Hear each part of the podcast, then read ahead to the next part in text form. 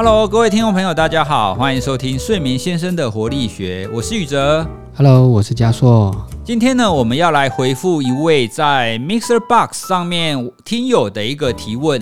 那他提到啊，他平常大概是晚上十点钟睡觉，可是晚上两三点就会起来，而且起来以后呢，头脑很清楚，也睡不着了。那这样子到底要不要勉强自己再回去睡呢？哦，因为这样看起来好像睡不够嘛。那而且啊，他说他现在起来以后，整天都很忙碌，那工作那也不会特别想要睡觉哦。那他吃药的情况啊，他觉得吃了药有睡久一点，可是又昏昏沉沉的，不知道该怎么办。我相信有不少人，就是当你年纪越来越大之后，你会发现你的睡眠好像会缩短一点，可是你白天的精神似乎又没有太大的改变。真不知道这样子到底睡的是够还是不够，因为不是很多人都说你一定要睡八小时吗？可是这样子看起来只有睡五个多小时，诶。那加硕，你觉得这个个案对你来讲你会怎么看呢？好，那我觉得我们可以先来聊一下这样的睡眠长度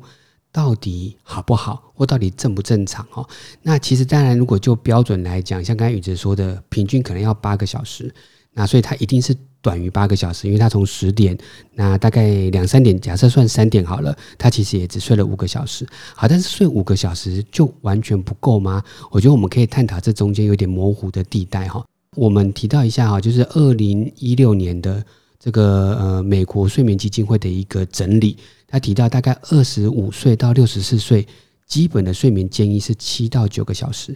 但是他有提到七个小时到九个小时算是好的，但是他不要短于六个小时。所以换句话说，六到七有点是及格边缘啦。好，所以你看六小时跟这个听友提到的五小时又没有差很多，这样子可不可以啊？其实我觉得有时候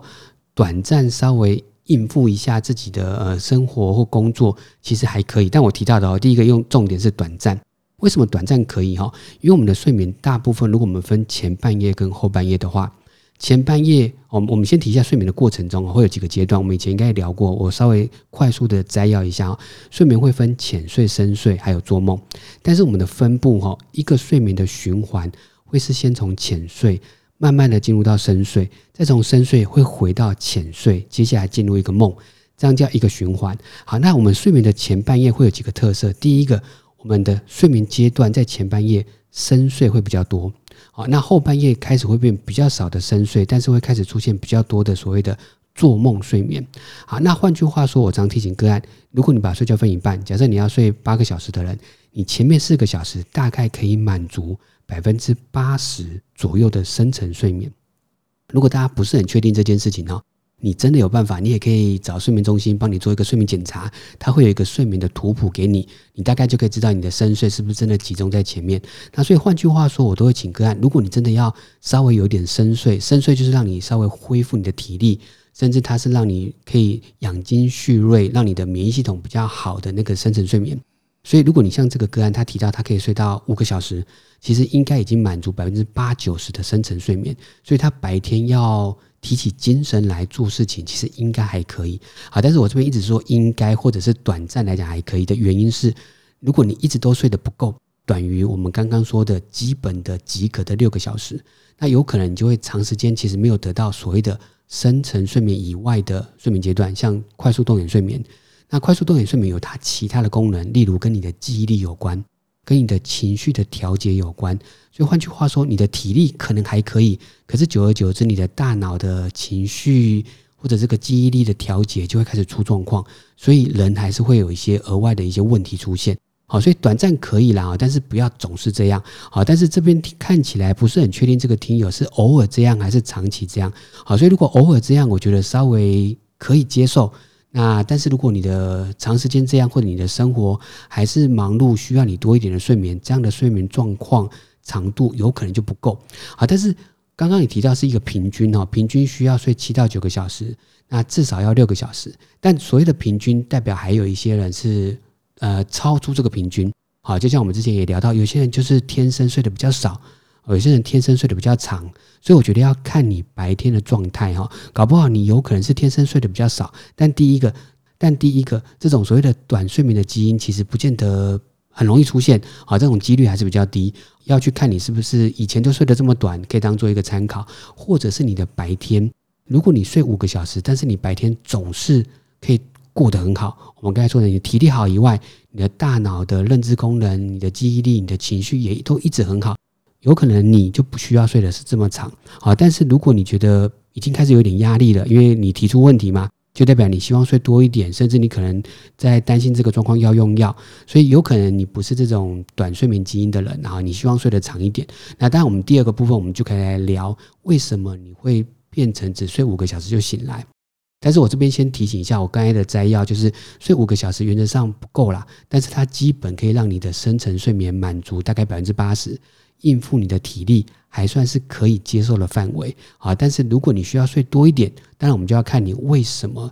只能睡这五个小时就醒来，一定还有一些原因，我们可以再额外做探讨哦。我看到这位听友的询问，我就想起我以前也曾经有一段时间很类似，我也是大概早上大概四五点四五点就会起来，所以我一个晚上大约也只睡五个小时左右。可是我连续大概一个礼拜都持续是这个样子，然后我白天真的都不会想睡觉，就是属于那种精神饱满的一个状态耶。可是啊，我那个时候就觉得这种状态蛮可怕的，因为我本来并不是睡这么少的人。但是突然睡这么少了，那一定是发生什么事嘛？哦，我的身体可能发生什么样子的情况？那那个时候呢，它主要是因为我的工作的压力突然变大。那还有一次，其实是因为到国外去哦，那在国外的环境不适应，所以睡眠时间会明显的变少哦。所以我刚刚提的我自己的这个例子，会突然睡眠时间变少，主要是因为压力的关系。哦，那有时候压力不见得是会对你造成很明显的情绪或是工作上的影响。像我刚刚讲的，我所接受的工作压力，其实是我想做的，我愿意做的，而且我做起来也开心。很多人可能会觉得说啊，你做的很开心，这都不叫压力啊。可是实际上，如果你知道你有很多你想做的事情都还没有做完，那个焦虑、那个压力仍然是在那边的。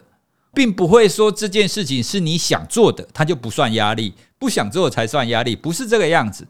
比如说好了，各位，如果你已经结婚的话，你觉得结婚对你来讲是不是好事？大致上来讲啊，如果你还没结婚，你要结婚之前，你可能会觉得结婚是一件好事吧。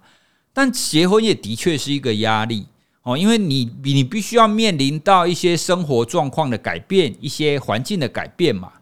哦，所以压力不见得都是那一些让你痛苦的、让你不愉快的，有一些让你积极向上的，它其实也会造成你一定程度的压力。而这个压力呢，会让你的生理会变得比较活跃。讲简单一点，就会让你变得比较兴奋啦。哦，那在兴奋的情况底下，你的睡眠量就会变得比较少，或者是你会变得比较不好入睡。哦，所以刚刚这位听友他问的说，他大概十点就睡着了。可能我我们也需要再了解一下，说十点就入睡这件事情是很容易就入睡吗？还是睡觉也需要一段时间呢？哦，那如果是很容易就入睡的话，那它就更像是我们刚刚讲的这一种，他可能累积了很多的一个睡眠债务，因为他睡不够嘛，哦，所以他很快的可以帮助他自己入睡。可是呢，他这种潜藏在底下的这种工作压力，他想工作的这种这种兴奋感，会让他没有办法持续睡眠太长的时间，哦，以至于他大概睡五个小时，他就会醒过来，那醒来也就不会再明显的想要睡觉。如果是以我刚刚所讲的自己以前发生的这种情况的话，我当时发现我自己这样子睡很短之后。我就会试着每天都做一些正念或者是放松以及腹式呼吸的练习。那特别是在睡觉前哦，我会刻意在睡觉前就是避免在使用手机啦，或者是在做工作哦。那用用这种方法让自己的身体然后更快速的放松下来。那这样子呢，在之后持续做几天以后，我的睡眠情况就有明显的改善，好就就睡比较长一点了啦。所以这位听友的情况有一个可能性是我刚刚说的哦，因为白天有很多事情想做哦，所以让他整个身体会不自主的变得比较兴奋。那在这种比较兴奋的状态呢，就会让他睡得比较少，而且他也会让他觉得白天都不会困哦，让他白天看起来很有精神。可是这不是长久下来的一个方法哦，就像刚刚嘉硕讲的哦，所以可以的话呢，我们也是建议这个听友可以试着听我们节目当中的腹式呼吸的练习，或者是肌肉放松的练习哦，让自己在睡觉前的放松的程度可以再更降，可以更放的更松一点哦，那这样子你的睡眠应该就可以更好一些。OK，那我我觉得刚才宇哲讲的这个呃自己的状况，我觉得这是一个很好的分享啊，因为我觉得。有时候很多人会忽略自己的压力，因为这些压力甚至有可能是嗯稍微微小的，或者是甚至是正面的，像刚才宇哲提到的结婚啊，那所以我觉得也分享一下啊，其实心理学有一个叫做生活事件压力量表，那它其实大家网络上可以 Google 一下哈，这个生活事件压力量表，它其实举了很多的。事件，那些事件，它都有把它对于你有点像是一个压力的得分好了。那它指的是你生活被困扰的程度，它会有个排序。好，那你可以看到前面，我记得前面十几项里面就有结婚这一项。对，那所以它看起来是正面的啊。好，那是好的事情啊。但是因为它对你生活形态产生改变，所以你就会默默的承受这些事情。但是它有一点是一种呃轻微的压力，我们叫可能比较比较微小的微压力。好了。好，那我记得上面还列到一些是好的事情哦，例如呃重修就好，好，那或者是结婚，刚才宇哲提到的嘛，怀孕跟结婚有相关的，它也是一项，甚至有一项我常跟个案分享哦，叫做退休，很多人都觉得啊，我这再也不用工作了，超爽，对，应该是很好，但是真的很多人退休以后才开始失眠，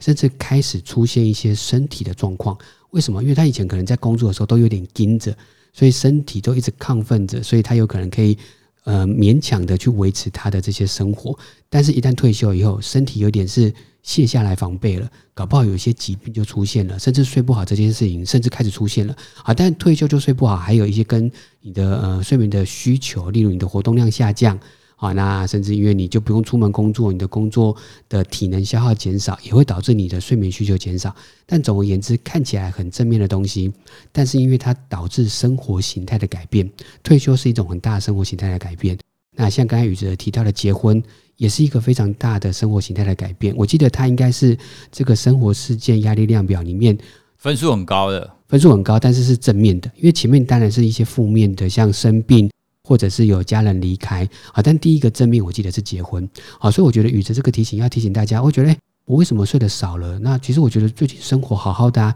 但是搞不好你面临了一些生活形态改变的好的事情啊，甚至这边我记得下面有提到一些生活里面像工作、工作升迁也是好事，但是你一定带来了压力，对你一定带来一定程度的生活影响。好，那另外一个。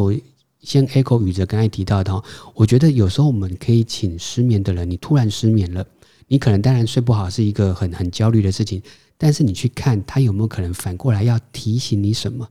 我就像刚才宇哲有一个礼拜突然睡眠出现了一个状况，呃，睡得比较少，虽然精神很好，但是因为宇哲是睡眠专家嘛，所以我觉得你就赶快停下来去看，OK，我有没有什么东西是我的睡眠想要反应回馈给我的啊？原来是我的压力。大到一个程度，我需要提醒。我自己我也会睡不好啊，因为很多呃，我我们在治疗的个案也会说，哎，心理师，你你你会这么多睡眠的技巧，你也会睡不好吗？我说我也会啊，但是睡不好成为一个我很重要的提醒。对，一样就像刚才宇哲说的，我如果真的睡不着，我这几天怎么入睡有点困难，我就会去检讨，去提醒我最近的状态。多数都跟一样，压力大到一个程度，我可能忽略了，所以我的睡不好反映出来。所以睡眠当做一个提醒的时候，你就比较不会那么的呃害怕，或者是焦虑，不会因为随随之就变得更高了。好，所以我觉得这是一个很重要的一个部分啊，就是睡不好一定有些提醒。那甚至你去找那些原因，那有可能是很微小的正面的东西，也有可能是影响你的关键。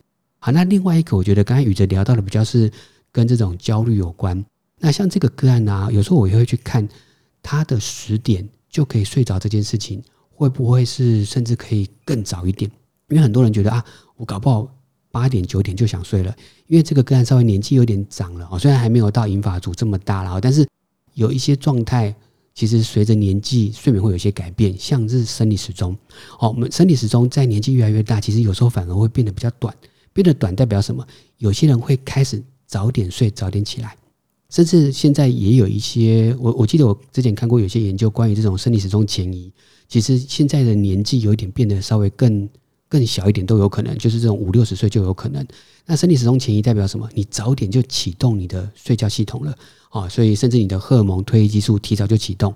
甚至有可能八点九点你就想睡了。那但是你会觉得像这个个案，有个有些这种个案哈，可能就会觉得啊，那但是这个还太早，我就撑一点，晚一点，十点再睡啊。所以虽然账面上看起来是十点睡到三点，但是你的生理时钟搞不好八九点就启动，所以你算一下哦。八九点，因为有些老人家其实真的八九点可能在边看八点档或者是看电视的时候，其实就可以打瞌睡，甚至睡得着。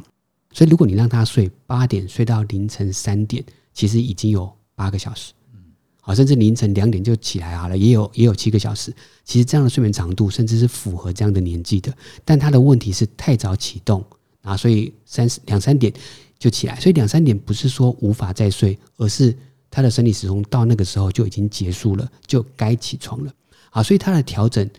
可能要做的事情就是让生理时钟往后移，让他晚一点启动睡觉的荷尔蒙，晚一点启动褪黑激素，就可以推迟到晚一点。好，所以他真的想要两三点可以再继续睡，有可能是让你睡觉前的生理时钟往后移。啊，那这个怎么做比较特别哈？是在你的睡觉前反而可以照到亮一点的光，甚至太阳。啊，可是睡觉前的时间点可能像六七点好了，其实不见得有太阳了。好，所以在国外甚至会用一个叫光照仪、光照灯的方式。啊，但是对我来讲，我觉得简单一点，叫个案傍晚的时候，大概五六点，因为现在夏天嘛，都还有太阳，去照照太阳。好，那那个时候的太阳就有可能让你的身体觉得，哎，这么晚了我还照到太阳，还亮亮的，我就有机会晚一点再启动睡觉，而晚一点睡醒。哦，所以你就可以再多睡一点了。好，所以这个个案，因为我们就变线上讨论，有时候比较难知道一些细节啦。好，所以我们就用各种可能性来讨论，包括刚才宇哲说的，有些轻微的压力，或者我刚才提到的有些生理时钟往前移的状况。不过聊到这里，就在想，现在因为防疫期间哦，所以要个案如果五六点傍晚的时候出去外面走路照太阳有点困难。嗯。好，所以可能退而求其次，在家里如果可以照得到阳光的窗边。啊，你可以在窗边，可能在傍晚的时候，甚至在那边用餐，在那边吃饭，都可以让你可能太阳快要下山的时候，你还照得到太阳啊，这是一个做法哈，让你身体时钟稍微往后移一点。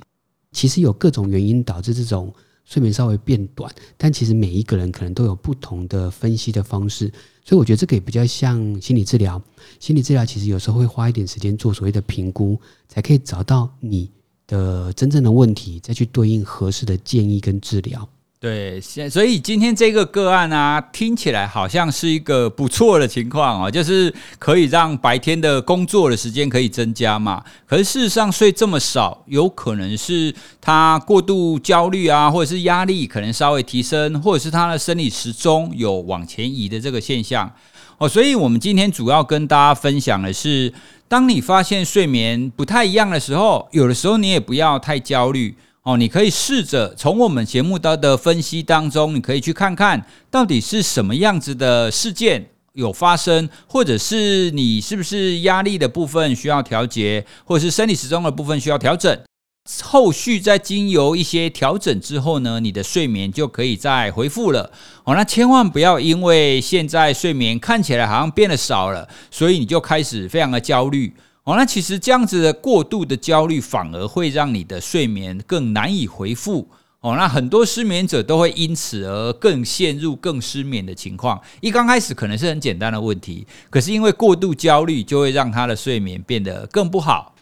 好，那我们今天这个早睡早起，但是睡得很短这种情况呢，就跟大家分析到这边喽。那希望大家可以了解各种不一样的情况，而它后面的原因呢有哪一些？那久了之后，可能大家都会对睡眠的各种面向都会越来越了解，那以后就不太会失眠喽。好，那我们今天的节目就跟大家分享到这边，谢谢大家，拜拜。谢谢大家，拜拜。